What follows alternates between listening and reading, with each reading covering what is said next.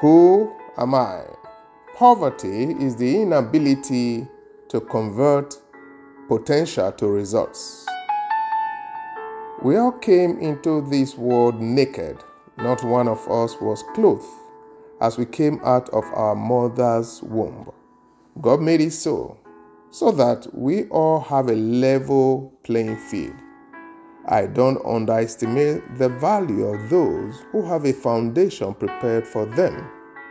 But the basic understanding we should have is that we all came naked but with great potential or talents which God endowed us with.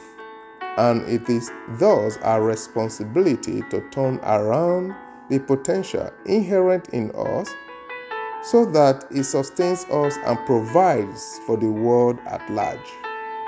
There is no one on the surface of the earth without a gift, potential, or talent to be worked upon. The greatest challenge we all face is that most of us do not recognize the talent we have, and because of this, we do not seek to develop it. Some of us are blessed to have parents who understood the principles of knowing our gifts and developing them, who have taught us and have helped us come out of the web of confusion that others may be facing.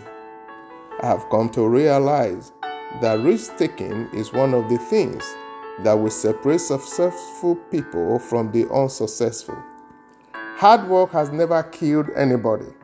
It is a requirement for great success, and that is when we are able to work on our talents and gifts and turn them to productive and profitable ventures that will sustain us. Proverbs 13 verse 23. Much food is in the fallow ground of the poor, and for lack of justice there is waste. The poor always have an excuse as to the reason things are not moving well for them. They blame a lot of things happening to them on other people, the government, their parents, or their background. We cannot fully grow up or succeed in life if we do not take full responsibility for our lives and let go of the blame game. No matter what we say is responsible for our situation, that situation will not change until we stand up to the reality and face the challenges that are confronting us. The ocean is so big, such that even if each one of us should drink from the ocean, we will have enough for everyone, and the ocean will still flow as if nothing was taken from it. The scripture cannot be broken.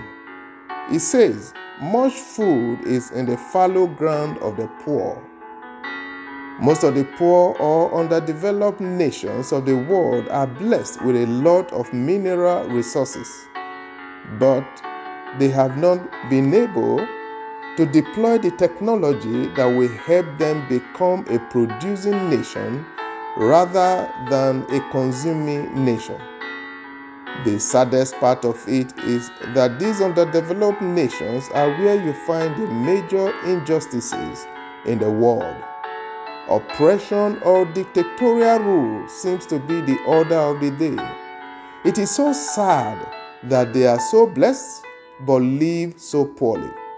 Injustice, then, is what will rob us of the ability to receive the clear guidance on how to turn our rich fallow ground to a flowing river that provides for all. Father, we complain that the rich are lucky and the poor are cursed, or it was ordained to be so.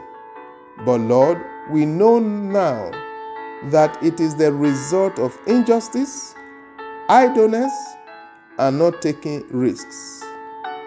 Help us, Lord.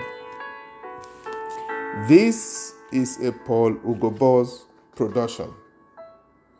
And for more resources on Who Am I, please go to paulugobo.com.